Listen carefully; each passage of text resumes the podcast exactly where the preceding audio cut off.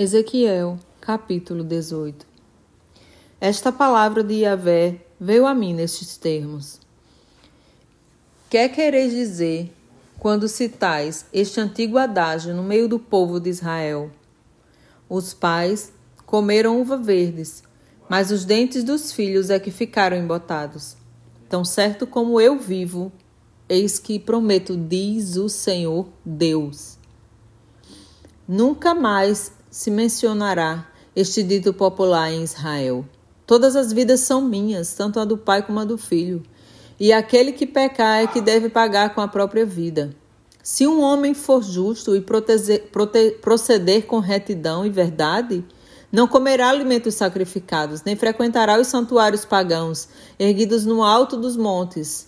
Tampouco levantará seus olhos em devoção as muitas imagens de ídolo espalhadas pela nação de Israel. Este homem íntegro também não seduz mulheres casadas, contaminando-as tão pouco.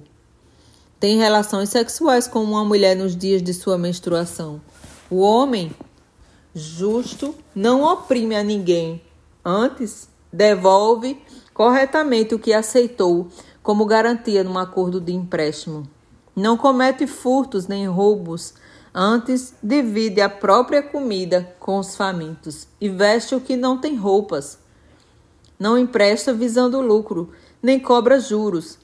Reprime suas atitudes a fim de não cometer algum erro e procura julgar com justiça e imparcialidade todas as questões humanas. O justo age de acordo com as minhas leis e princípios e obedece fielmente os meus mandamentos. Assim, este ser justo esse ser humano justo e leal tem o direito de viver. Oráculo de Yahvé, o Senhor Deus.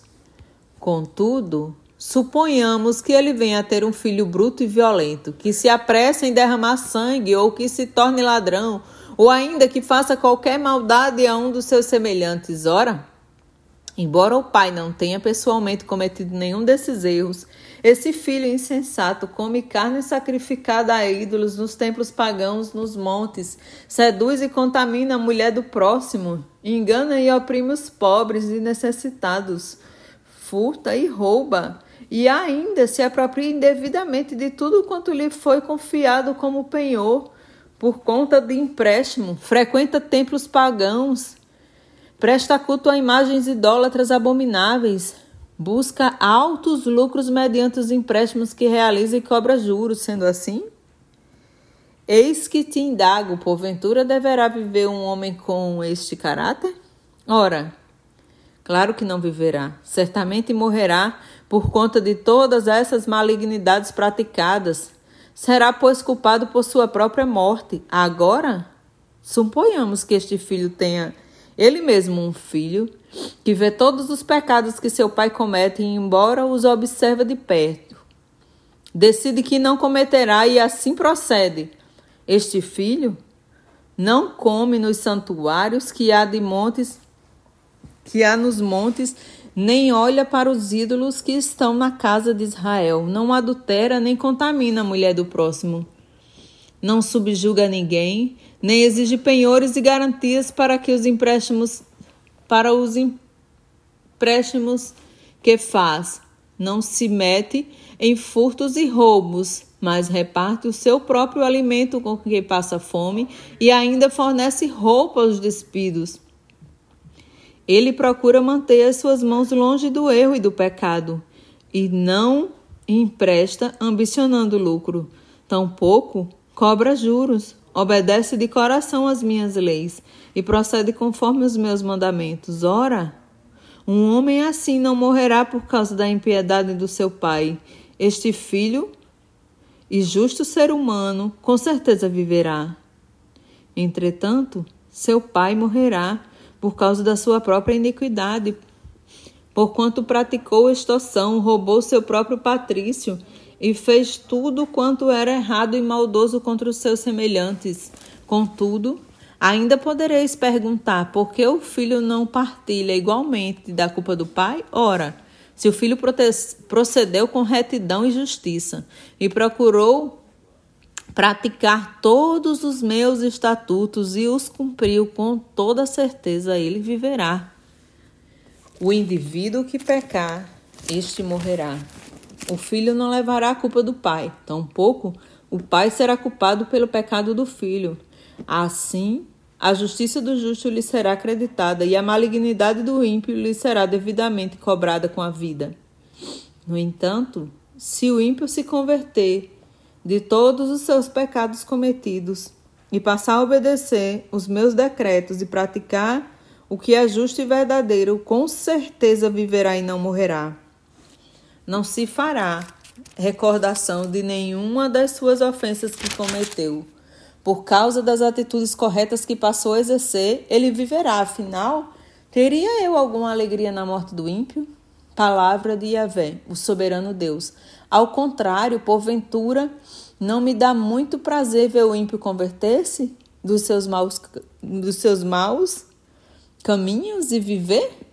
Se Porém, um justo se desviar da verdade e da justiça e cometer erros e pecados e todas as práticas abomináveis dos iníquos, deverá ele viver? Nenhum de seus possíveis atos justos será levado em conta, devido à infidelidade de que é culpado, e por causa dos pecados que praticou sem apelação, ele morrerá. Porém, costumais argumentar: o caminho do eterno não é justo, Ouve bem, ó casa de Israel. Porventura o meu caminho não é justo? Ou não são os vossos muitos caminhos que são injustos? Se uma pessoa justa desviar-se da verdade e cometer pecado, ela morrerá por conta do seu erro. Por causa da malignidade que praticou, morrerá. Mas, se o ímpio se desviar de sua maldade e fizer o que é reto e justo, ele conservará a sua própria vida por refletir sobre todas as ofensas que cometeu e se arrepender de havê-las praticado, desviando-se delas, esta pessoa com certeza viverá, não perecerá. Contudo, a nação de Israel costuma dizer: o caminho do Senhor não é justo. Ora, ora, então, o meu caminho é injusto, ó casa de Israel? Ou será que não são os vossos caminhos que são injustos? Portanto, ó nação de Israel. Eu mesmo julgarei a cada um de vós segundo os vossos próprios caminhos. Palavra de Yahvé, o Senhor Deus. Vinde, pois, depressa, e convertei-vos todos vós de todas as vossas transgressões, a fim de que a malignidade não vos lance à perdição.